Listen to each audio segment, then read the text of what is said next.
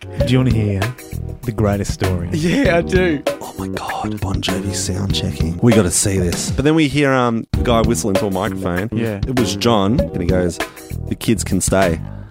We're like, "Oh, cool. Nice. Thanks, thanks, Johnny." It was a small theatre, and we went upstairs, and there was a photo of Dire Straits, who did their very first rock blast there in 1982, which was just so cool. So these bikies got in touch with us. Give us 500 bucks so you don't get your singer back. Holy shit. Welcome, everyone. You are listening to the Art of Touring podcast. This is an interview style podcast where I talk with musicians, performers, and sometimes wrestlers. I am your host, the Sizz Dog. Thanks for joining me. Oh, man, it is gig weekend. It is gig week. Saturday, the 14th of December, is upon us. It's just like Christmas. You never know when it's going to, well, you do know when it's going to be, but you're always surprised when it appears. So, yes, this weekend, we've got the gig at the Corner Hotel, which I've been spruiking every week. So you're probably sick of hearing about it, but um, I apologize. I hope you can make it down, man. If you're listening to this, it's going to be a ripper night. Um, man, so yeah, all all guns blazing Saturday night at the Corner Hotel, man. Hey, another a bit of good news this week. I've uh, been able to secure both the sponsors, both, both of the original sponsors, uh, uh, Anytime Fitness in Epping and Lobos Collectibles. They've signed up for another four weeks. So thank you so much. It's so great to have genuine sponsors on the Art of Touring po- podcast. You might notice this week I've got a little bit of a gravel to my voice, a bit of a sore throat. Happens most performance weeks. I don't know what it is, but I'm pretty sure I'll, I'll be fine. I'll come good. But, um, you know, maybe it's just the stress of finishing up work. And then, you know, the big gig at the end of the week. So, you know, what are you going to do?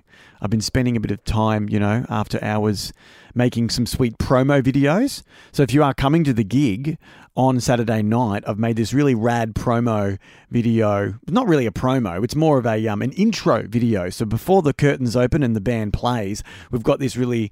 Um, I did it for the Vitalogy show as well, but this time I've taken some early Pearl Jam interviews and interspliced them with some, you know, early uh, 90s um, TV flipping, you know, tsh, tsh, you know, a bit of flip, flip, flip.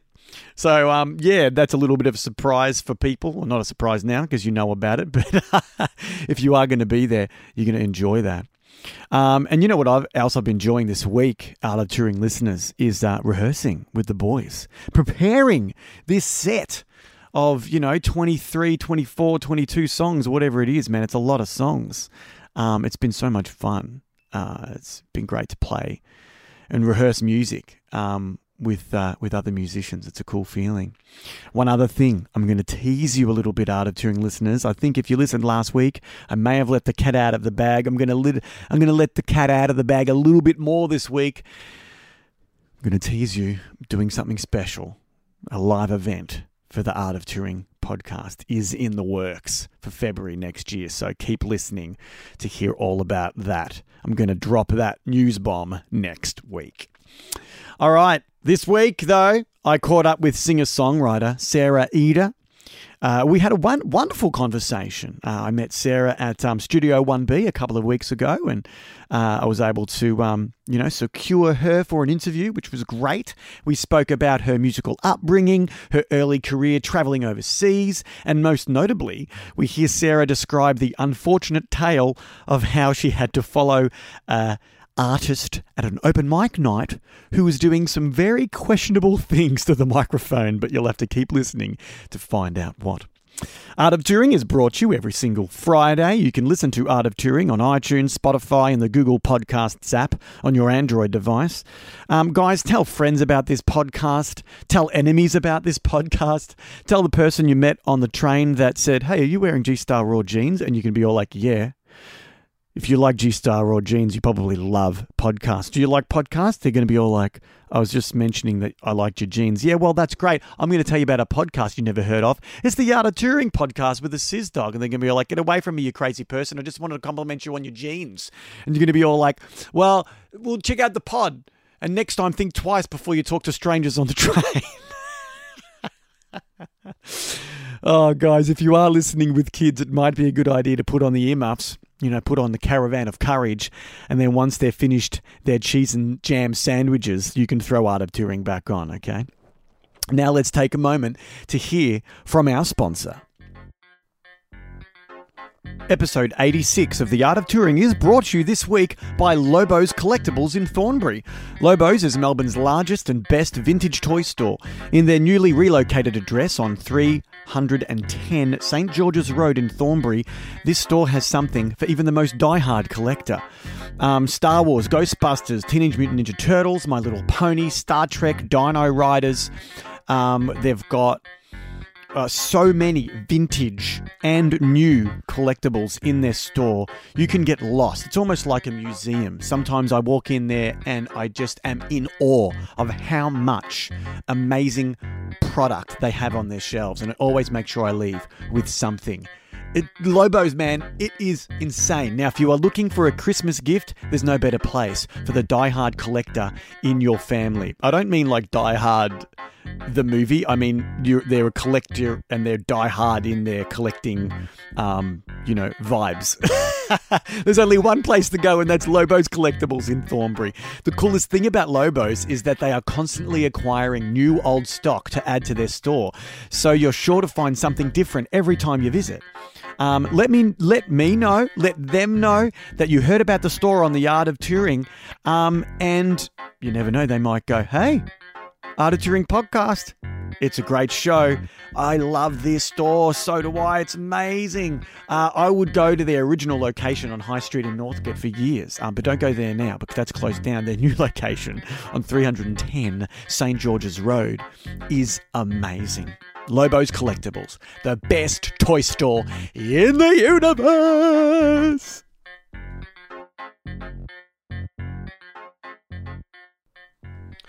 Just so you know, Art of Touring is hosted by Wooshka. If you'd like to listen on your desktop, you can. You can just Google Art of Touring and follow the links to the Wooshka homepage. Now, before we hear my conversation with Sarah, I'd like to share with you some of her music.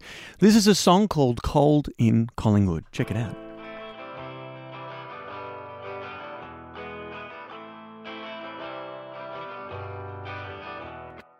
I didn't know my way around, but I love the fact that I was in town.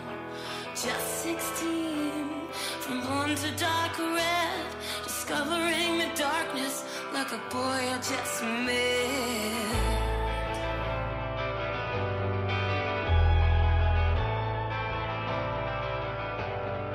I had a sad song that I wanted to show to the clinical world. Gave me pins and needles, and that's when she told me to look out the window and open that door to the rest of my life. Twenties and howling alone.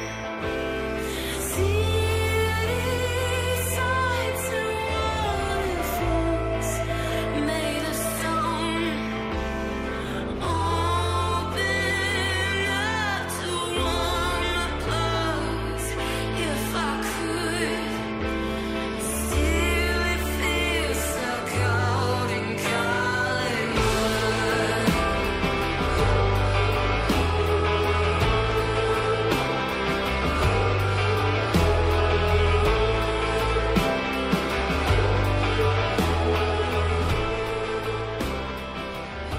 Oh man, that was just a taste of Sarah's song "Cold in Collingwood." I wish I could share more with you, but that's that's the deal on the Art of Touring. I'm not going to show you the whole track.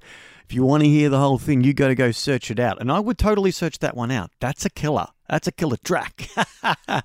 now let's not go any. Let's let's let's not uh, pause any longer. Let's sit back and breathe it in. That's right. It's a Sizz Dog and Sarah Eder shooting the shit. Strap in and let's get loose. It's time for the Art of Touring to begin.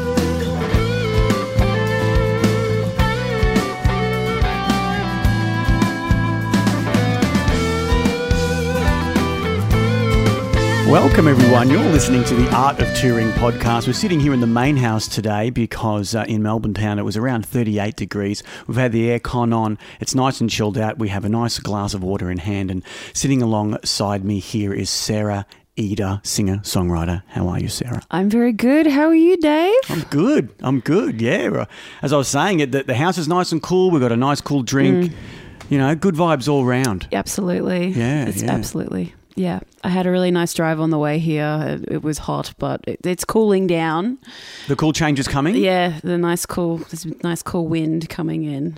But That is yeah. good to hear because I Yeah. was planning on heading over to the studio to do the obligatory um, photo um, for the podcast, the promo, Ah. and it's all it's got a great background there of Mm. the of the action figure collection. There's a little bit, there's a few action figures up there because you know, Oh, wow. they spill out across you know multiple areas of the house. I'm lucky my lady's very. Um, ag- agreeing with uh, Yeah, the yeah. with the Very collection. good. Very good. Yeah. No, very Um, good. So yeah, but um, we'll, we'll get down to it, and we'll Mm. start off the show as we as we do each week. Yeah. And it's the first question on on uh, on my mind is where are you from, Sarah, and where did you grow up? Okay, I'm I'm an eastern suburbs girl. Mm-hmm. Um, as Lawrence Hewson from Sort of Ordeal would say when he used to work with uh, men with the van, uh, I'm from the deep east. The Deep East. Yes, so the, the Dandenong Ranges. Yeah, Oh, yeah. I, I grew up in Mount Evelyn. yeah, Mount Evelyn, beautiful part of the Yeah, world. yeah. Yeah, Um, so um, a- at the moment, I'm uh, for the last um, two years, it's, I've been living in Kilsyth, which is just like two suburbs away from where I grew up. Yeah, um, yeah. And um, I, in high school, I think that's where it all started with music. in high school is Yeah. where the music bug first bit you. It it re- like where it really bit me, and I became Spider Man. you got the spidey powers activated in high school. Yeah, it totally was. It was Um, like a, a spider with like instead of um, regular spider legs, it had like guitar um, neck legs. Yeah, pretty much. Yeah, yeah. Tainted by Billy Corgan. yes. Um, I, I got into piano lessons at a young age. Um, growing up with a, f- um, a jazz drummer dad. Um, and um, a mum who was hearing impaired, but in the past she was she used to do she used to work with the MSO, the Melbourne Symphony Orchestra Wow. and she did all the admin and management and paperwork like, Right. behind the scenes and you know just just managing the the orchestra back in the late 70s 80s and um met my dad while he was doing session work at the orchestra with the orchestra as a drummer That's a drummer, yeah. yeah, um, my my dad Larry, um, he's very much a Buddy Rich kind of player. He's been playing since he was sixteen. Hmm. He's uh, fourteen, sin- and now he's like seventy one. Yep. And Billy Hyde himself was one of his teachers in the early days. Yeah. So, as a little kid, I grew up watching these, watching my dad watching these videos of these manic, crazy, great jazz drummers Yeah. and listening to my dad go "Ka-do, ka-do, ka-do, ka-do, ka-do, ka-do, ka-do, ka-do, ka-do, ka-do." I'm like okay cool All the time. yeah all the time and pr- on his practice pad and you know he had two jobs um, at the day he worked with the Victorian Police Band for 20 years Yes. and then the Hofra House the German restaurant which is still there on Market Lane Oh yeah, Off- near the the old um, Ding Dong Lounge. yeah that's Yeah. right next to Ding Dong um, he was there for a good 20 years As a drummer, a Yeah. session like in-house drummer for the yeah the German music in that Yeah. room. Really? yeah Wow, and- that's really interesting. Yeah. I didn't even know that was a gig. He know he knows how to wear Liederhausens and he knows all the German songs and Wow. you know he's even played the cuckoo and Alinda and you know Yeah. he's done it. These days he's uh, no mu- musos don't retire. We all know that. That's true. Yeah. Um, but he's just doing session work and doing restaurant gigs. yeah. You know, from here to Ballarat or elsewhere and. Um, He's even played drums for me. I'm going on a little bit of a tangent with in my timeline. Sorry, That's but- okay. Yeah. Well, I'll, re- I'll reel you back in when I need to. Yeah. This is good. Um, but it all st- like I, while that was all happening as a child, I think I was you know I was watching all these Disney movies and uh, you know wanting to sing and wanting to play, and I was tinkling on the piano, and Yeah. my parents were like, right, I think it's time for some piano lessons. Sure. And I was I was around six seven years old when it started. Yeah. Um, and for a few years, I, I, I was playing classical music, and it was a little bit of a chore, but there was there was still that spark in me, and it got it got uh, brighter Yeah. eventually. Yeah, Mm. yeah. Um, and so, what were your uh, like first impressions of the piano? It was was it an instrument that you kind of came easy to you, or is it or was it more of a challenge? Even though you were playing the classical tunes, like that, that isn't a very easy entry point for a young person. Hmm. No. It was okay. Uh, I'm just reflecting. Like the first thing you learn is middle C. Where is middle C on the piano? I think, Yeah. I think everyone.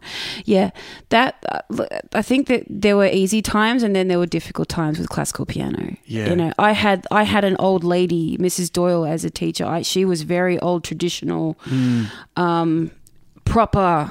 You know, uptight make sure your hands are curved. You know, I, I did all I did all those.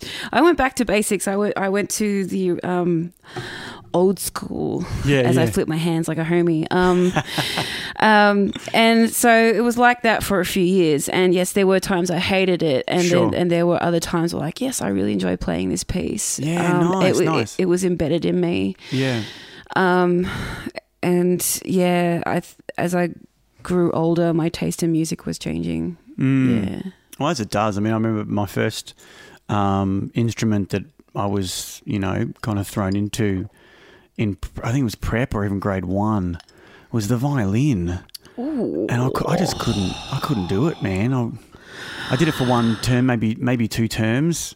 I was just too young. I Mm. couldn't appreciate it, and I don't think I could get my fingers like to really make the instrument sing. It was just a bit of clinking and clunking at that point, Mm. you know. Um, but I could always sing, so I was just I was like I was just joined all the choirs yeah. in primary school and secondary school, you know. I think singing and piano playing is like the backbone of everything. Once Yeah. you've got those basics down, Yeah, you can appreciate playing the viol- violin or the guitar. It it, it Yeah. comes in quickly. It's it's the theory part that is a pain in the butt. Like yeah. To first get off the ground. yeah, yeah, yeah. Do you have any brothers or sisters in in your family? I has a big brother. You has a big brother. Yeah. yeah. Is he into music at all as well? Or? No, he was the opposite. Yeah. Like, um, ever since he's had two daughters, things have changed. You know, Yeah. we we were very chalk and cheese. Um, he um, he's much older than me. Mm-hmm. Um, he's he's like 47, Okay. 48 Yep, now. Yep. Um, so when I was a kid, you know, learning piano and going to primary school, he was he was a teenager, nearly finishing high school. Right. Yeah. So he was a bit of a shitbag to his little sister, to his little sister. Yeah. You know, um, and he he didn't play an instrument. he he tried to learn the drums when my my mum and dad were starting out. When when what? Sorry. When my mum and dad were starting out, he Yeah. he tried to learn the drums. And my father was teaching him, Ah. and that's when mum and dad started hitting it off. And then Right. pop, here I am. Um, yeah. Oh. Yeah. Okay. Um, I'll uh, backtrack. My father did session work with the MSO. yeah. and I think that's how my mum and dad, Larry and Linda, met. Yeah. You and were then, saying. Yeah. and then and then like my mum was like, "Hey, my son's really interested in learning the drums. oh, so he's a There ha- it is. a- a- a step half brother. he's my half brother." Ah. Right. Yeah. Right. Didn't know how deep I was gonna. Well, that's not deep, but you know, yeah, yeah. Mm, details. But yeah, that, that's that's my family. Yeah, And so you were trying, like, well, he was like, oh, okay, well, I'll, I'll guess I'll give this drumming gig a, a go. Yeah. Um, but it was kind of disrupted when you popped into the world. I think so. Yeah, yeah. Like I just uh, in my old uh, my old house in Mount Evelyn, um, there was a bungalow Yeah. that, that used to be my bedroom. It used to be my brother's bedroom, and Sure. it used to be my dad's drum classes where where he would teach drums and have students over. A lot of history in that space. Yes, there is. Yeah. It, it even got demolished by a tree men- uh, f- ten years ago, Mm. and it being rebuilt. And since been rebuilt. Yeah. Far out, man. So growing up um, with uh, an older stepbrother um, and uh, a musician dad, and Yeah. you know, and and your mum who was very close to music all her life as well. Yeah. Um, when did you actually s- make the jump from piano to playing the guitar and singing? Wow, that's a story in itself. Um, All right, it it started it started when in in Canada and America. Mm-hmm. I was 13 years old, um, first year of high school. Yeah. Um, I've always been picked on since day one uh, Right. in school, but it was starting to get a little bit hard, like a bit more harder. You Yeah. know, just struggling to fit in. Um, but I didn't care at the same time, but I was um, trying to find my own place Mm. um, in, in the world. And my dad. Um, had to go overseas for the World Police Fire Games with the Victorian Police Band Right. um, and that was that was gonna that was held in Calgary, Canada. yeah, and uh, Dad took me along for, th- and so that went for three weeks, and then he added a two-week trip to the states. Yeah. and we did the Disneyland, Universal Studios. Like this is going back 1997, so Yeah. you know. Um, And you're like 13 at this point. Yeah. yeah. And I remember we were on the last day we were leaving Canada. Dad, it was just me and Dad. The Victorian Police Band have they've all parted ways. where They've done the jobs. You know, everyone's going home or going somewhere else. Yeah. And we went for we went for a quick shop. We, we had to get some bags or something, and then we went to a record store. Tapes were still happening Yes.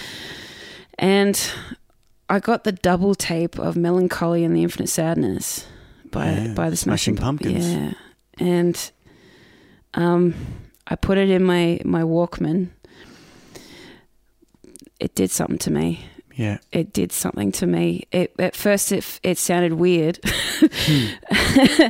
but then when it got to Tonight Tonight Yeah. um, and then later in the first record, the song Porcelina and the Vast Ocean, it took me into another place. Yeah. Yeah. And then listening to it, to that record over and over, driving in the desert on the west side of the States and going to Mexico and then going back to LA. And I've probably gone past Joshua Tree. I don't know. I hope to be there one day again. Um, but, you know, just just having the sceneries Yeah. of America and With that as the soundtrack. Yeah.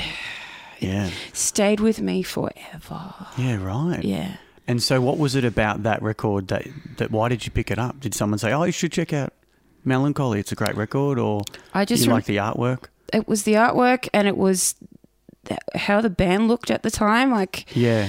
um just just seeing commercials Oh, so you did know them before you bought the i tape. did know of them but yeah, i was but you're like excited to get the Yeah. actual tape. Yeah, i was yeah, curious they really Yeah, pricked my ears and you're a great band, man. I remember in 1997 they came out to Australia, and um, I was 17 at the time, so Yeah. the perfect age to get into the Pumpkins. Um, and uh, I wanted to go, but I I wasn't able to secure a ticket. Um, and I, so I was just like, okay, well, I guess I don't get to go to see the pumpkins.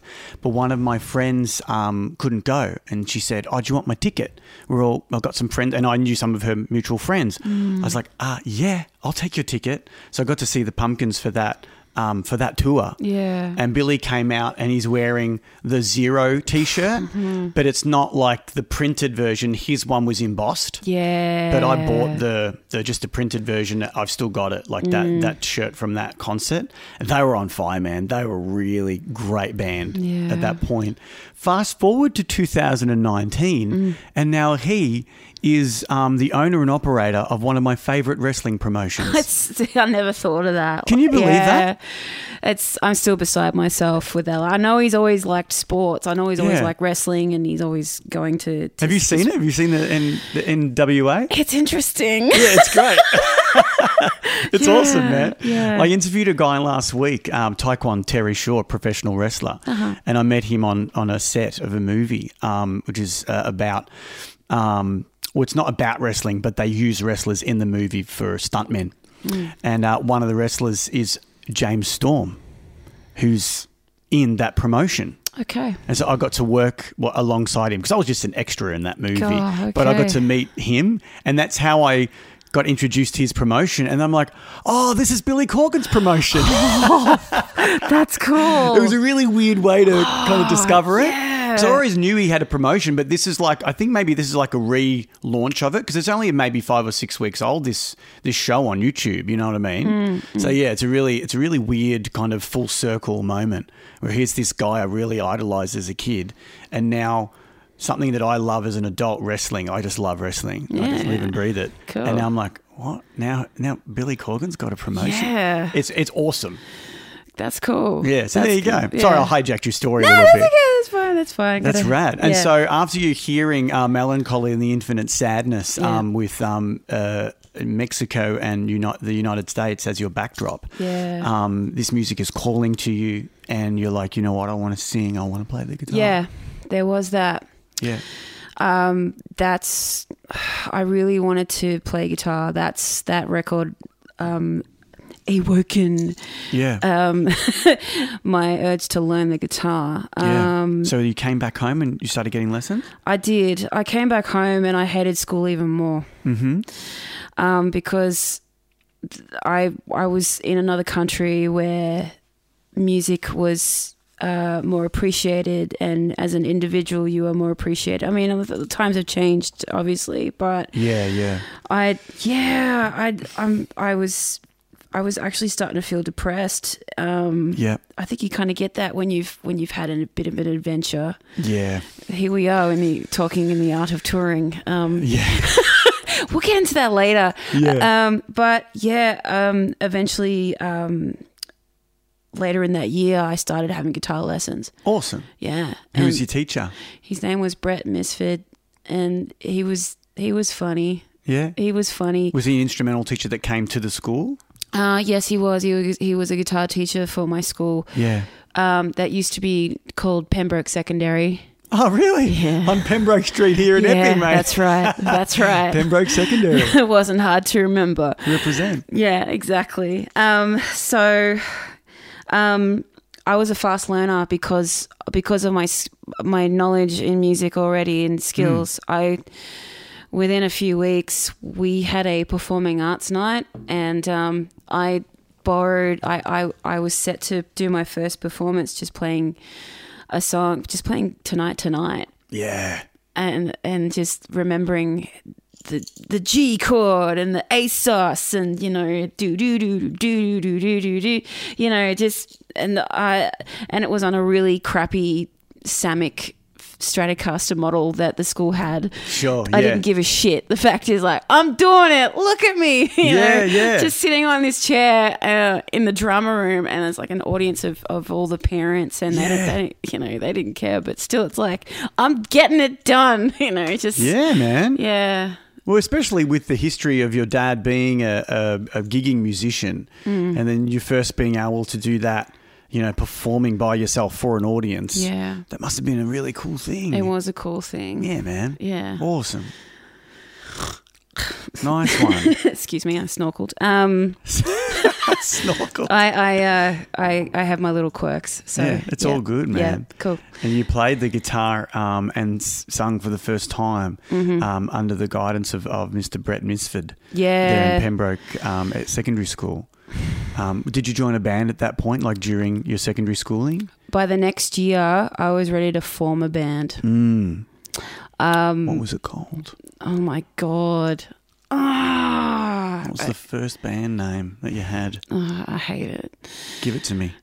Flesh. Flesh! Yeah. Yes! Oh god. I love it. It's like I love getting out the first band names. It's Yeah. always it's always great. it's it's very like I think at the time uh, it was very I was thinking Veruca Salt Uh-huh. and Kitty and Hole and Pumpkins and I wanted something a little bit dark but a bit girl punk Sure. about it, you know. Good man. Yeah. Yeah. In So you late were the front 90s. lady with the guitar, singing, and drums, bass, another guitarist. No, it's Keith- just me on guitar. that was it. Yeah. No backing people at all. Nah. And you went under the moniker Flesh. Yeah, I I dir- I basically I was teaching the bass player how to play bass because she didn't really she wasn't I was teaching students in my school like okay I I really need a bass player because I'm not driving I'm this age and I can't get out of out of the boundaries so hey let's do something help me out Yeah. and and there was you know, I, I picked one of the drummers in my music school. Um, he was a little bit arrogant, but he, he, he was good enough anyway. So, Yeah. um, yeah. And every lunchtime we would have a rehearsal. It was cute. you know. So the bass player just kind of roped in here. Here's Yeah. how you play the bass. Yeah. The drummer from your music school. Yeah. Lunchtime, yeah. get together and have a jam. Have a jam. Yeah, man. Yeah, yeah. um it- it, it went it kind of went downhill because like the principal started to notice what I was doing and and he was like oh occupation health and safety we need a teacher to assist you to watch you Yeah. practice and that's when it started to, to go down the shit Yeah, right. and um we we only did like gigs in the school Um, yes. I still got picked on but I I made it happen Yeah, yeah. you know uh yeah. So there, there wasn't very much of a music community at your school. it was growing It, was It- still in its infancy. Yeah, like Yeah. the the the music community itself, like with the music teacher and and the school students, they were cool. But like the cool kids in my class, the the smokers, the ones you know, the the ones that would drink and they had their issues, and I I was picked. They you know I was picked on by them, and and um I I, that's I think around that time I, w- I was starting to just not care about what they think and just really because it, it because every time I come home after school I I would um, find my place where I just play guitar for hours Yeah. and um, that that made me feel better about myself Hundred percent. yeah Yeah. No, I, I totally, um, I totally get that. yeah Um, I I remember uh, many times after school I would come home and just blast Pearl Jam. Mm-hmm. Just and I was when I first started picking up the guitar too. And I remember once my mum still doesn't forgive me for this because my mum's a guitar teacher, and there's this beautiful old maiden acoustic nylon string, and I was learning how to play rearview mirror on that. Idiot. Should have grabbed an electric, right? Because there's a lot of strumming in that song, all down down strokes on the on the guitar there. And one afternoon, I was playing that so hard, it, the the Maiden was that old; it didn't even have a scratch plate on it. Oh, crap. Uh, So I've scratched like, and you could go over to my mum and dad's house now and still see this guitar, just completely like it's never been the same. This was you know what twenty years ago now, Yeah. you know when I was sixteen, um, and I just oh sorry, mum. I know you listen each week. I appreciate you letting me play that guitar. I'm sorry I, I scratched it up.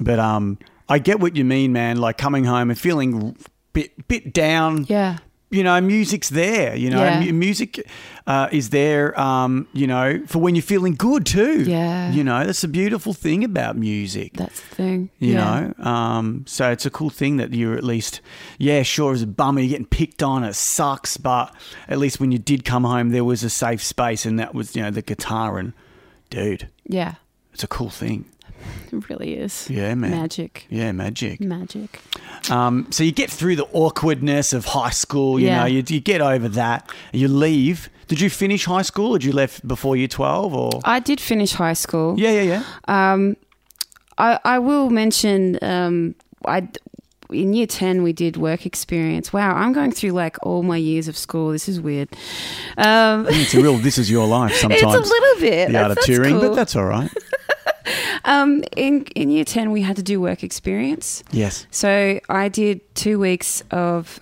um, work experience at a music shop called soundworks in ringwood soundworks Yes. And uh, I did retail and a lot of fluffing around and playing guitars and tuning them and yeah, just being 16 years old. sure And um, they, they, they had these, um, you know, those old, I think they still do them, you know, those ads of bands looking for a guitarist and they have like the phone number. Yeah, in Beat and- magazine and that at yeah. the bo- back of it, they used to do that. Yeah, but you would like pick that, you'd rip off the number. And Oh, you mean the posters Yeah, in the, the li- the music little store? posters, I know what yeah, you mean. Yeah, yeah. yeah. right? Um, and there was this one band based in uh, Croydon at Maroondah High School. They were called Prefect with a K reversed. So like weird arty word art, you know. Sure, yeah. And they were looking for a guitarist, and I didn't think about my mum driving me everywhere. I didn't think about school. I didn't think about you know the limits I had. I just called them.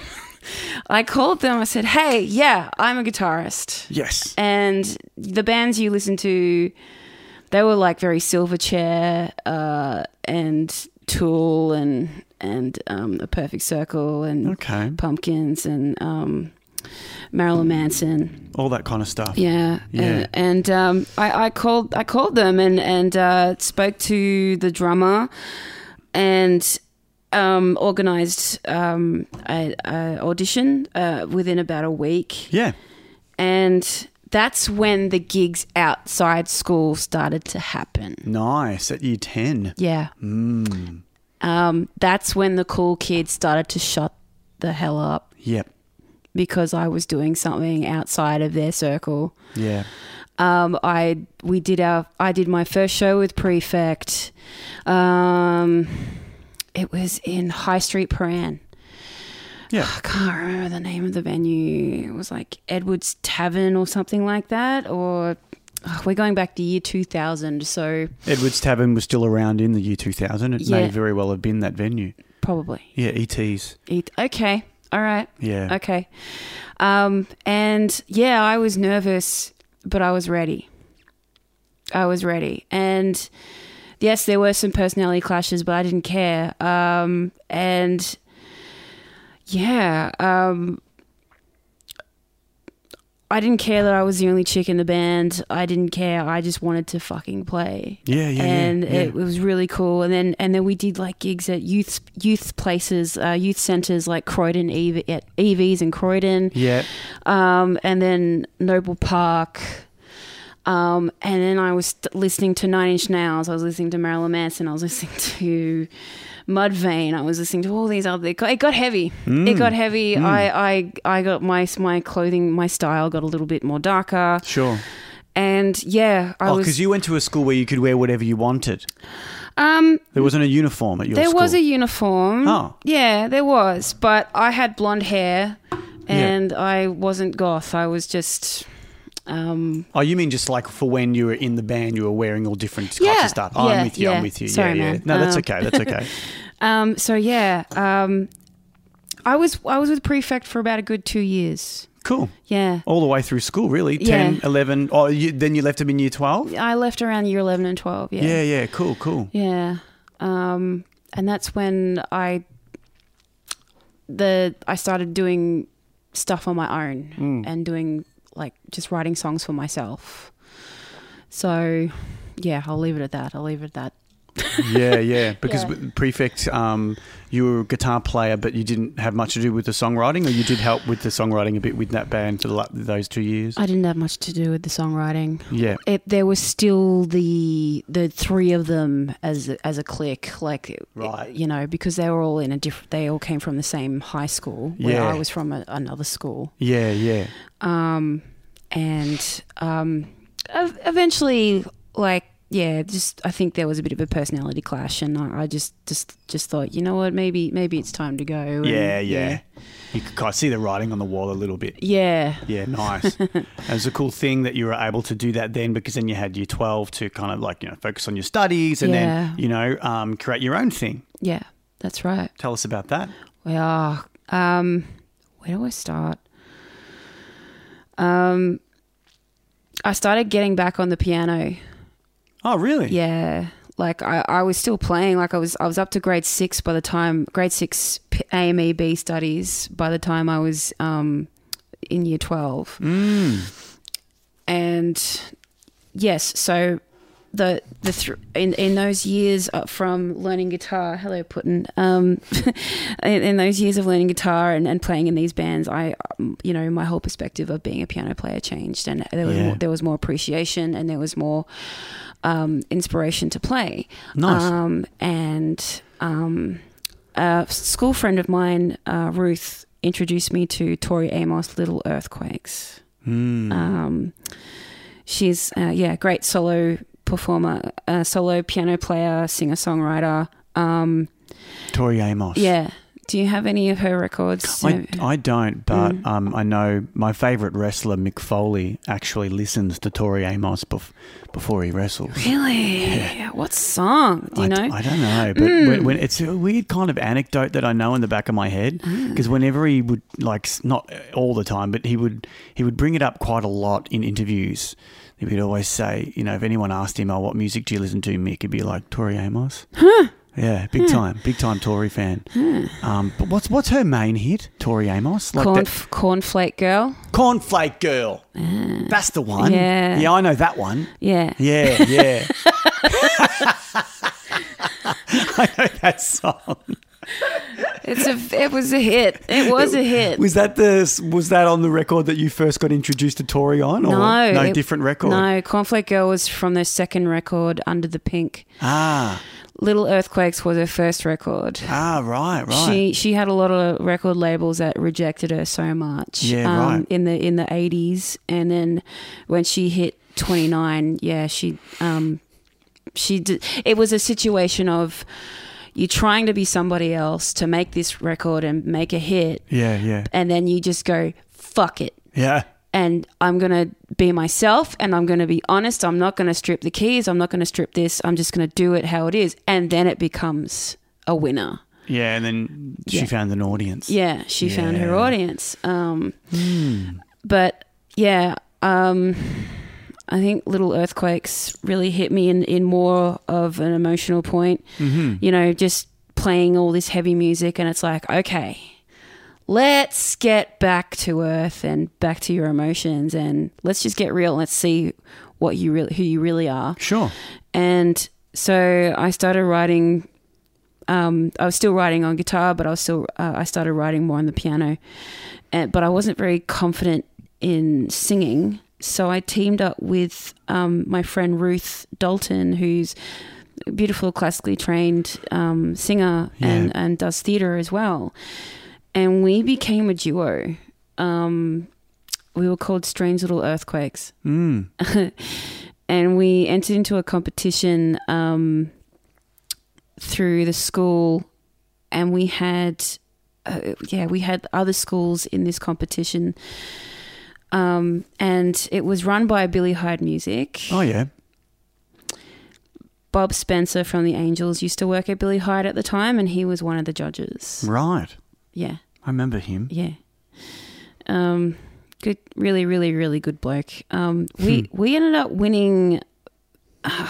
what, what was it? I think it was for best song or best composition. Uh, same thing. Um, Yeah. uh, and uh, we we won um, a rec- we won a, a day in in the studio. Nice. Yeah, and, and just having him with us, Yeah. um, and he he produced and and mixed the record, uh, the two tracks that we recorded. That you did. Yeah. Yeah. yeah, yeah.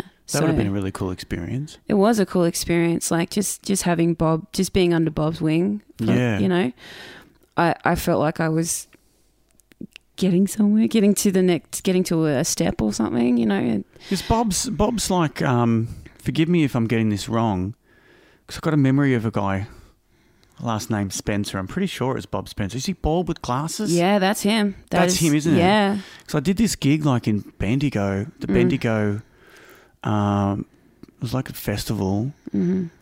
I got to do like a set of music, but I was also hired as like the sound guy. Uh-huh. So I had to like set up everybody's stuff, and then like you know at the end of the night or whatever, I got to do a set. It was pretty soul destroying, but Bob was there because he was doing. He I had to set up his equipment. Yeah. He was doing a set, and he so happened to be like I think before or after me, and at the time I was doing um, that Cakes um, cover of Gloria Gaynor's um, "I Will Survive." Um, and it's just, you know, junk, junk, junk, a junk, junk, you know, on the guitar. Yeah. Um, and I never forget, he came up to me at the end of the, the gig and he was like, that was a really great, Dave, but you're not playing I Will Survive right. I'm like, what do you mean? He's like, they're not the right chords, mate. I'm like, no, but I'm doing a, I'm doing the cake version. He's like, I don't care. They're not the right. ah, that sounds like bob That sound like yeah. Bob? yeah that's Yeah, him yeah. yeah yeah yeah, good bloke, good bloke. bless his cotton socks Yeah, yeah yeah, Oh, nice one. yeah. Oh, there you go. Uh, well, uh, I do want to hear more about your career, Sarah, but before we do, I want to take a moment to tell our listeners about Anytime Fitness in Epping. I recently joined the Anytime Fitness community and I love it. Uh, they give you a key fob, which gives you 24 hour access, not only to your home gym, but every Anytime Fitness location around the world which means if you're planning a holiday and you, and you don't want to ease up on your training, you still want to train while you're on holiday, you can still find a gym wherever you are around the globe. And it's perfect for the touring musician or wrestler. Um, if you're on the road and you need to get a pump in before your next match or your next gig, you can always find an Anytime Fitness somewhere around to get your training in. I love the whole concept, uh, the 24 hour gym. And I think the best part for me is because I don't like to train with headphones. Um, they have an app called Crowd DJ, which you can download to your smartphone and you can control the music in the gym. Um, so if you're in the mood to play some of your favorite tracks and you've forgotten your headphones at home, or if you're like me and you don't train with headphones, you can still listen uh, to your very own playlist of music while you're in the gym getting your session done. I was just there today. I put on a bit of Chili Peppers, bit of Pearl Jam, bit of Audio Slave, um, and no one even knew because everyone else has got their headphones in. So it's great. Uh, they also have the Anytime Fitness app, uh, which has heaps of programs and workouts to help you on your fitness journey. Um, and sign up in December and don't pay a cent of fees the whole month of December, Anytime Fitness in Epping specifically. Not to mention the very friendly staff that are always there to help. So head on down to Anytime Fitness in Epping and sign up today.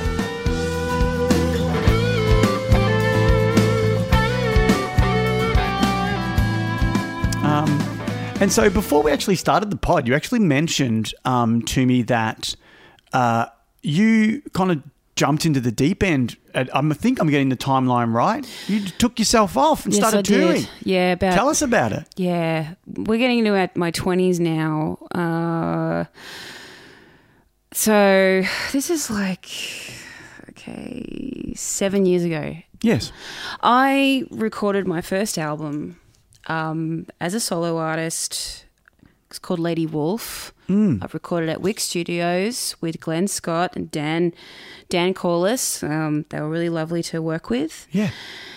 and I had this plan to leave. I had this plan to just um, do this record and just go to Canada. Um, Yeah. I don't know why I chose Canada. I thought maybe maybe I'll do the states later. I'll do Europe later. I just go to Canada again Yes.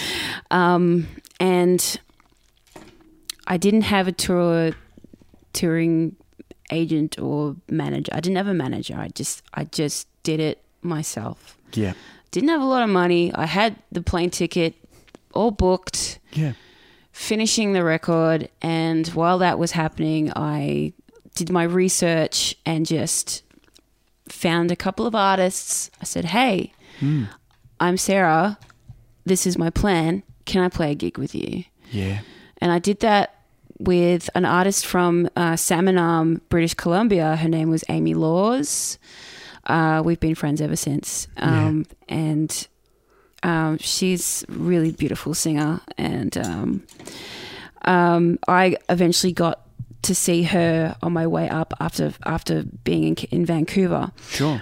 Um, so in t- around mid 2012, yeah, I flew to Vancouver. Wow. Um, I stayed with um, a friend, a friend of mine named Mayo, who was um, a gig booker for metal bands. Um, and yeah, he had me sleep on his couch for for three weeks, for Yeah. a few weeks. I have learnt in traveling is if if you're going to stay at someone's place, don't stay there for too long. I actually recently had a tourist live with me, and and it, yeah, we, we, she had to go. Yeah. I'll just say that there. Personal space, and you know, just just keep it positive and don't, yeah. Um, but I got to know a little bit of the music scene in Vancouver, and it, it's it's kind of I, I look back and it's it was kind of like Bombay rock, the, the Brunswick punk scene.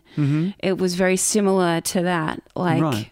I I remember on my first day when I when I stayed at when I moved into Mayo's house, um, I was about to fall into jet lag sleep, and uh, Mayo Mayo wakes me up and he goes, um, "Oh, Mayo is um he's um he's Mexican Canadian, so hence the name."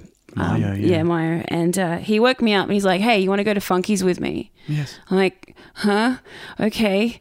You want to do karaoke? I'm like, yeah, sure. We can do karaoke. No worries. I'm half asleep. And he drags me out to downtown at East Hastings Street. There's West Hastings, which is which is good, and then there's East Hastings.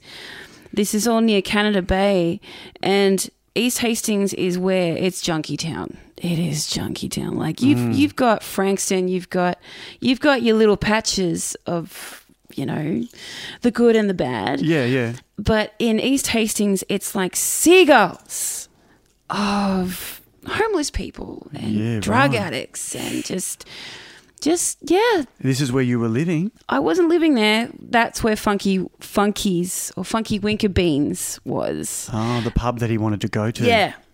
Huh. Um. But but all the junkies were a little bit further down. Sure, sure. Um. I just remember going down there accidentally one time with Ah. my guitar, holding, just trying to find a venue.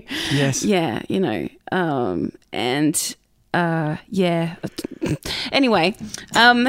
You get to Funky's. Yeah, I got to Funky Winker Beans. That's that's the name of the venue, and um, it was um, a, karaoke, a, s- a special karaoke night. It wasn't like your typical commercial songs. It was like I sang Tenacious D, I, I sang Queens of the Stone Age, I sang Björk, I sang Fiona Apple, and um, I met I met Tenacious D song did you sing? Was it tribute? it was it was the yeah it was tribute tribute. Okay. Yeah, it Yeah, was cool. tribute. Yeah. Um, and I met this really cool chick who would book the shows and, and the events there, Hmm, known as um, Wendy Thirteen. Wendy thirteen. Yeah, and she she you could tell just with her big blonde mohawk and you know her her vest of patches and badges and her tats. It's like, yep, you've been there, you've done that. She's a And- real deal. Yeah, she's the real deal, and um, you know, you you can be. You could try and be warm and bubbly to her, but it takes a little while to break it, if you know what I mean. Yeah, right. She was lovely, but at the same time, she had her guard on, and um, but I after I sang a few songs, I was outside having a cigarette, and she comes up to me and she's like, um, "Do you do do you do unplugged? Because that was really good." I'm like, um, "Yeah, I, c- I do unplug. I play acoustic. I've got I've got my steel string with me." And she's like, "Do you want to play at um at um this punk show art gallery art gallery punk show that I've got set up next Friday?" Sure, yeah. I'm like, yeah, that, absolutely. Um, and yeah, that was really exciting. Um, that's that was basically the whole deal of of just winging it in in touring in, in something that I didn't that I didn't have set up professionally. Um, yeah, yeah. And so we had um, about three punk bands on the night Yeah. and this some really crazy art that was presented um, all all around on the on the walls and and um, I I was the opener Hmm, and I was just I just had my uh, my guitar case and all my CDs sold a few made a, made a bit of money um, and met some really cool musicians and I'm pretty sure I traded a CD, a record of mine. Uh, I, sorry, I'm pretty sure I, I traded my CD with uh, my friend now, my friend uh, Randy McBastard, um, a, a piece of painting of his, and he wanted a kiss as well. And I thought yeah, that was that was funny. Um, and then he wanted another one. I'm like, no, okay, that's that's enough. Okay, it's, it's it's all good, dude. It's okay. Yeah um, he had this piece of painting. It was called the Drug Fairy. It was on a canvas about about A four, A three, and the frame was like glued like cap drug uh, needles and capsules, like all glued on the f- on the picture frame. Yeah. on this really cute painting of a fairy sitting on a, on a on a, um, a bottle of pills. And it was, yeah, I thought it was cool. and um, I had to take it all off. I had to take off the frame because I was taking. I, I couldn't put that through, uh, you know, security through No, yeah. the LA airport. So, you know, Wow. so how long were you in Canada for? um, I was there for about two and a half months. Okay, cool. Yeah. Uh, so from Vancouver and then uh, Did you get a day gig while you're doing the, the like the uh, the shows at night and stuff? Or no, I did a lot of I did a lot of open mic nights. okay, and then there were some booked gigs through throughout, Throughout my that. yeah yeah, cool. yeah um and i left it at calgary yeah Yeah, and then you made your way down to Los Angeles. no um that was that was through you know how you, you go through um you go through la sometimes to go to to, to canada or Oh yeah. Yeah. that's the main hub there. yeah Yeah, yeah, yeah, Yeah. nice. so after calgary um it was getting pretty cold Right, Yeah, right. so You came home. i came home Yeah, yeah, two and a half months. yeah Gave it a red hot go. i did Yeah. Should have stayed a little longer, to be honest. Yeah? Yeah. But there's always another time. Mm. Yeah, nice one. Um, yeah, I remember. I, I, my wife and I went over to the states um, before we had kids. It was like one of the first um, like trips we did together. Yeah. Um, and I had this romantic idea in my head that I'd bring my guitar with me, and then whatever major city we were in, I would just find the open mic night happening in the town Yeah. and go and play. Yeah. yeah, it didn't really work. Really? No. The very first night we got to LA, I went, I'd done my research online to see where they were. We got to the venue and it had closed down. Oh. And so we're like, oh, great. We didn't really have anything else planned tonight. So we just went and, you know, went to the cafe and, you know, had some cheesecake. And then the next time we tried it, there's nowhere to do that in um, Las Vegas because we went from LA to Vegas. So we did, we, we can't, it was hilarious. I, um, there's a place called Transit Pack in Thomastown and they do huge road cases for any kind of instrument or equipment that you need when you're going on the road. Oh, cool. So they um, did this massive road case for my friend's acoustic Maton. I so happen to have the same Maton. So I said, Oh, can I borrow your massive road case? She goes, Of course. So I've got this huge road case. We hired a convertible to go from Los Angeles to, um, to Las Vegas, and it wouldn't fit in the boot. So we couldn't put the, the hood up over the. Um, over the convertible. So here's this guitar case like sticking up out in the, you know, the into the air. we both got so dreadfully sunburnt because it's you know the desert. Yeah. Um, and by the time we got to Vegas, yeah, there was no open mic. So the, the guitar was literally just becoming a pain in the ass. Ah. Eventually got to New York City and um, there was uh, open mic night happening there. Oh, yeah. But it was this weird system where they had a, a football helmet full of numbers and you had to draw a number and whatever number you drew was the number you performed. Oh, wow. It's like a hundred up and coming acts wanting to perform. Wow. So you were literally just performing to all of the other open micers. I picked like number 58. Oh, my God. So we sat there for like four hours listening to. Now you, you're thinking New York City, oh, it's going to be the hub of like creative amazingness. Mm-hmm. Uh uh No. It was like the worst pieces of shit music I'd ever heard in my life. I've heard some shocking. It was Yeah. so bad. Here's Stavo coming from Melbourne, where like everyone's a muso, everyone can sing and play guitar, and it's like it's like you know you're gonna get used to the fact that everyone is kind of really good at what they do. Yeah. I mean, I haven't been to open mic night for a long time, but you know this was bad. Yeah. So I eventually got to play, and it was just like whatever. By that st- point, I was just pissed off. Anyway, the following night we went to this place called um, uh, the Rockwood Music Hall Yeah. the music we saw was unbelievable. Mm. Fell in love with this artist called Whitehorse from Canada, Hey, okay. country duo, Yeah, okay. this dude and a lady. And we still listen to their music to this day. They were amazing. We grabbed their CD. There was another blues band that just blew us away as well.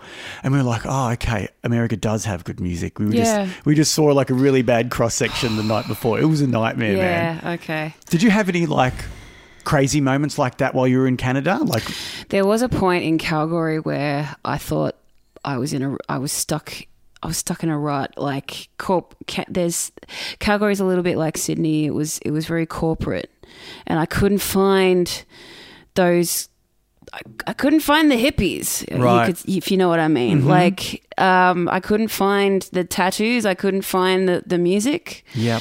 and um, I was having a bit of a, s- a situation where I, I was finding trying to find a place to live because the person I was supposed to stay with we weren't getting along, um, and I ended up staying with a uh, this student um, from State College, Huh. um, i- further uptown in Calgary, and her name was Natasha. She was really cool, lovely, lovely girl, and um, she worked. She also worked there. She was she wasn't a student. She worked there, Right. um, and she had a really cool cat named Matilda. This cute little black cat who gave me her approval by sitting on my suitcase saying, You can stay here.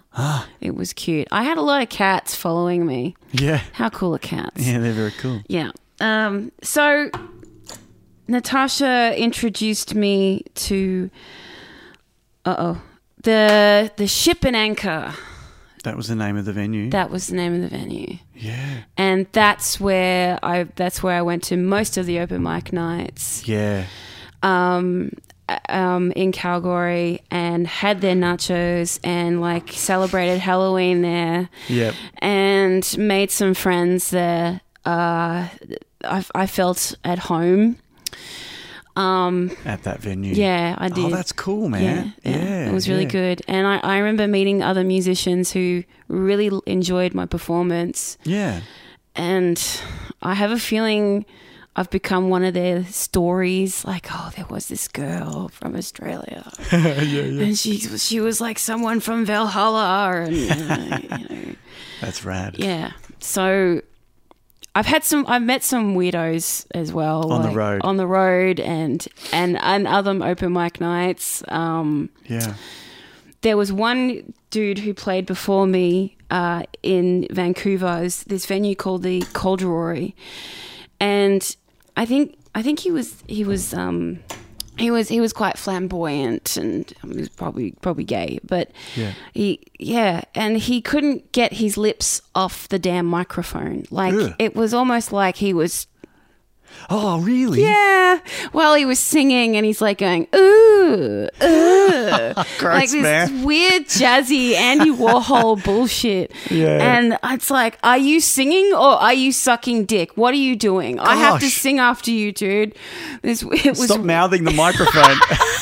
it was hilarious. It, it- oh, man. yeah, and um, I saw that guy twice in two different venues. I'm like, are you? When are you gonna go away? Yeah. Um, Should, should be a warning when you see his name on the on the sign up sheet. We're actually cancelled tonight, brother. Sorry. just get some um, Kleenex or something. I don't, I don't know. It's like when someone comes up to me at you know during a, an acoustic set at a pub, you know when I'm doing covers, and they go, "Can I sing?" and go, "You can if you want, to, you know, to catch herpes." Yeah.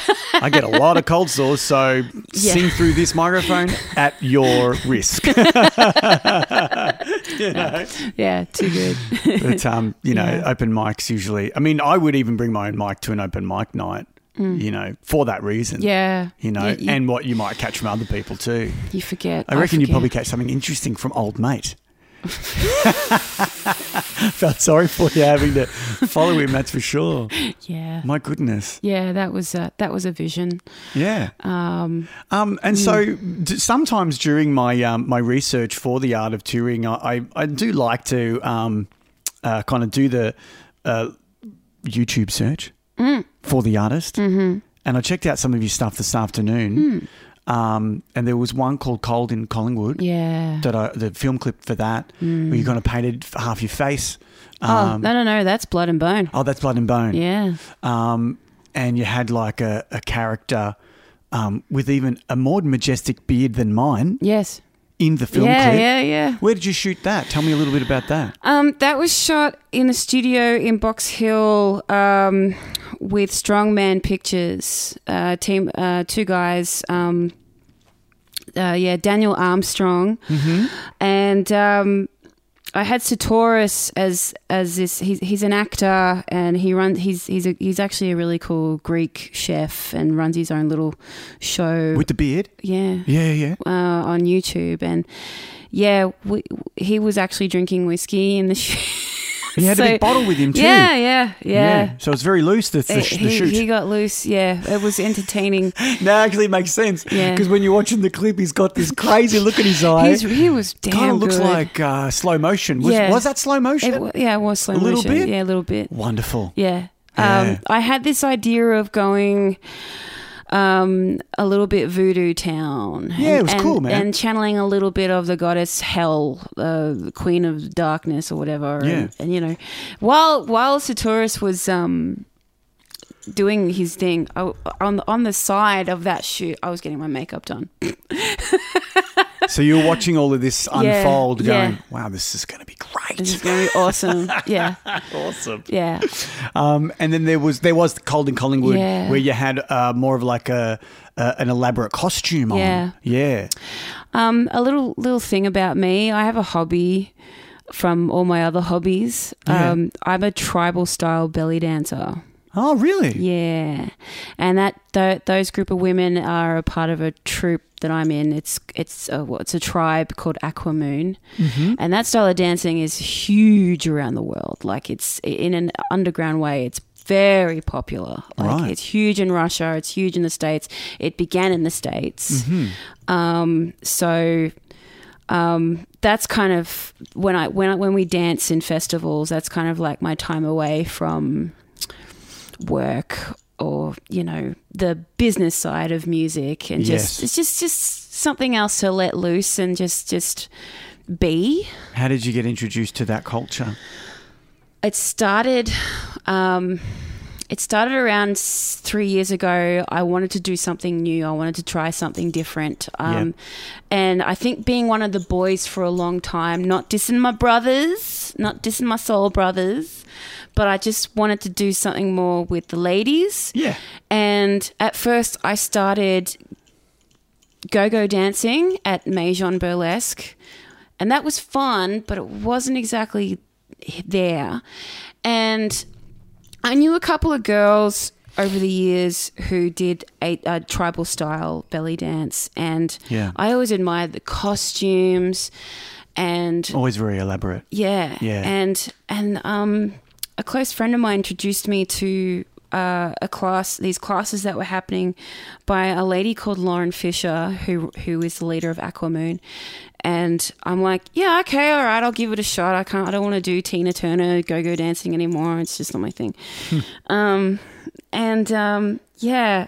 a- And, and then I realized, hang on, this is this is the stuff I've been admiring for years. I, I'm going to take it on. Yeah. Um, so fast forwarding a bit, you know, three years of experience, and I had one more single I wanted to release from my EP, Blood and Bone, and um, there's a story behind that song as well. Um, but yeah, I just thought. Just let's just make it simple and beautiful and just get Aquamoon and myself together. I'll just sing the song, have it in black and white, have it Yeah. have it in um, contrasting um, and just have nice images of skirts swirling and just showing raw emotion when I sing it. yeah, it was cool, man. Yeah, yeah, thank very you. cool. Thank you. Um, and so that was from your previous EP. Yeah, Um, and now you're working on some new material. that's right. Yeah. That's right. Um, where are you in that phase? Are you like just demo stage at the moment? It's actually all done. It's all finished. It's all finished. yeah, cool. Um, Is it an album or an EP? it's another E EP. yeah. So five songs, Uh, it's four. four songs. Four songs. Beautiful. There was going to be a single launch, but I have held that back due to some very cool news that I won't say just yet. Yeah, right on, right on, man. Yeah. Um, So you get the EP coming out soon. yeah. Um, can't talk too much about that, um, but uh, I know where you rehearse, man. Yeah, that's right. you do. Um, and um, you've That's also- how we met. yeah. That's right. Yeah, I was rehearsing for a gig Yeah. coming up this weekend, Yeah. um, and and you're in uh, the red room. The Red Room. yeah, Yeah. Mm. Um, not the green room, but the red room. yeah. Um, and uh, oh, well, that's great. Well, I can't wait because obviously, you know, we're going to follow your journey um, from here on out. Yeah. Um, to see when that is released, um, because you are part of uh, you know the One B family. So Yeah. that's a very cool thing. Um, uh, if people do want to follow your uh, your journey online, how, how can they um, how can they do that? What, do you have an Instagram, a Facebook? I've got a few of those. Yeah, Yeah, I've yeah. got Instagram Sarah Eater official, Mm-hmm. all one word. Um, that's been a little bit quiet, but don't worry that there'll be news to come. yeah. Um, there's my Facebook. Uh, my Facebook page, Sarah Eater Music, I think it is. yeah. Um, or just Sarah Eater. Uh, And that's spelled E I D A. yeah. Yeah. Um, I want to talk a little bit about my last name, actually. If Let's we do it. if we have time. Yeah, but let's finish on that. um, for the listeners, I know it's weird to uh, read and pronounce. Um, my full name is Sarah Eda Keane. Um, Eda is actually my middle name, Oh yeah. and it was I, I kind of did a little bit of. I was 20 years old, um, so this was about 15 years ago when I started this Sarah Eda thing Sure. you know, it's it's it's basically a stage name, and I reworded it as E I D A instead of I D A because it's pronounced as Ida. Um, it's it's Dutch. Um, Keen is Irish. That's that's a little bit more about my family background. Lineage. Yeah. Yeah, and yeah, um, I know people struggle to pronounce it. Um, Hmm. people have been talking about it. I'm actually thinking about doing a little tutorial. you know, it's like this is how you say my fucking name. um, Yeah, you You should. know, and have like the little ukulele song in the background, like You should, and it should be like a st- like a staple, like on the Instagram story that you can save as a highlight. Yeah. My name explained or whatever you. Yeah. It would be kind of funny, man. yeah. It'd be kind of cool. Well, I'm sure there are lots of artists with weird names that a lot of people have struggled to. Oh, I mean, I, I interviewed an, Pronounce. an act, um, and the whole time, uh, it was an ex-student, Sarah Jones, and her her name is Sarah J, and I'm like, so we've got Sarah J in the au- in the in the room here, and da, da, da," and she's like, um, sis dog, it, it's actually pronounced Siraj. oh, sorry, I thought it was just like. The end of your last name, Sarah J. She's like, no, no, Siraj. We're doing like this cool vibe. Siraj. It's like Tajay. I'm Ah. like, okay, cool. We're joined by Siraj. Oh man. Happens to everyone, man. Well, I mean, Okay. everyone who chooses to, you know, Yeah. kind of not go with something easily, you know, um, said, Yeah. pronounced. Yeah. What are you going to do, man? Exactly. You know, that's your last name. Own it. Own it. Yeah. I bloody do. Yeah. yeah. I mean, I, I ironically, I can't stand dogs. I, I really don't like them. And it's my nickname, Sizz Dog. Ah. I love cats, man. Yeah. I'm a cat guy. Yeah. But my, I've even got the number plate, Sis Dog. Check anywhere online, it's all just Sis Dog. Eh. I'm tagged as Sis Dog, hashtag Sis Dog. It's Art of Touring with Sizz dog. the Sis Dog. The Sizz dog. Do you think I like dogs? Not at all. So there you go, Art of Touring listeners. We're learning a lot about each other That's tonight. right. That's right. Yeah. Yeah. Oh, gosh. Well, thank you so much for being a guest on the show. It's been a privilege. Thank you for getting me to go down memory lane and yeah. Yeah. It's been wonderful. Yeah, it was cool. And um, we look forward to um, the new EP coming out soon in 2020. Thank you. and um, and some more groovy film clips That's right. to go along with it. Oh yeah. I've- Awesome. Yeah. Thank you, Sizz dog. See you, Sarah. Bye. Cheers. Bye.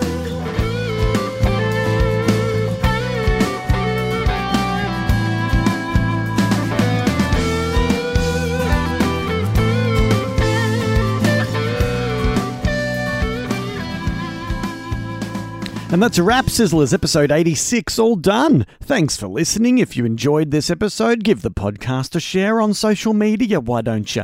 Use the hashtag Art of Doing Podcast on Instagram and give us a follow at Art of Touring. If you are a first time listener to the show, I hope you come on back each week and keep listening. I have a new guest every week, so you are more than welcome to join the Art of Touring family by becoming a regular listener, a sizzler. If you'd like to get in contact with me, please email me directly, artoftouringpodcast at gmail.com. Maybe you would like to come on the show. Uh, if you're a touring musician, a performer, or a wrestler, please hit me up. Or you can just, you know, message me on Instagram at Art of Touring Podcast. You can listen to Art of Touring on Wooshka, Spotify, Google Podcasts, and iTunes. Uh, and if you have enjoyed this uh, episode, I beg you, I plead, I I, uh, uh, uh, I ask that you take a, a two seconds out of your day to write a rating and give the podcast a, a bit of a a bit of a, a five star review as well on your chosen podcast provider. That would be awesome. And stick around next week for another episode. They're free and they come out every week on the Friday. Now let's get into some plugs. This Saturday, as in two days from now, or as in tonight, or as in last week if you missed it, Saturday, December the 14th, at the Corner Hotel, I'll be playing Pearl Jam's greatest hits with a super group a super group of musos, including members of The Passouts, Warbirds, and Creek, and YouTube guitar legend Troy Mayle, Australian Guitar Channel. Everyone who's anybody is going to be there. Joining us on the night will be Melbourne's own Foo Fighters and Nirvana tribute band Foo Vana. They're going to be opening up the night, and then we're going to slay you for the rest of the night for two full sets of Pearl Jam classics. Tickets are available right now. They're available right now. You can buy them on the Corner website. You can just follow the pass outs on Facebook and go to the events section and grab your tickets through the link there. Um, or you can just go to the Corner's website and buy them there. Or guess what? If you're lazy, you just want to rock up, you can just buy the tickets on the door. I will see you this weekend, Saturday, the 14th of December, at the Corner Hotel for Pearl Jam's classic hits. That's all from me this week. Before I go, I have a few shout outs. Shout out, as always, to the amazing artist who designed the artwork for this show. You can follow him on Instagram at Mr. Wall, spelt W A H L. Big thanks to my guest this week, Sarah Eder. Be sure to follow her on Facebook and Instagram and keep an ear and eye out for her upcoming releases. That's all from me this week. Thanks again for listening. Tune in next time for another episode of The Art of Touring with us is Dog. Gonna do a quiet one because I've got a sore throat. Oh, oh, oh. Ow. Remember, this week's podcast was brought to you by Lobos Collectibles in Thornbury, the best vintage toy store in the universe, and Anytime Fitness in Epping, where, as the name suggests, you can train anytime, day or night, 24 hours a day.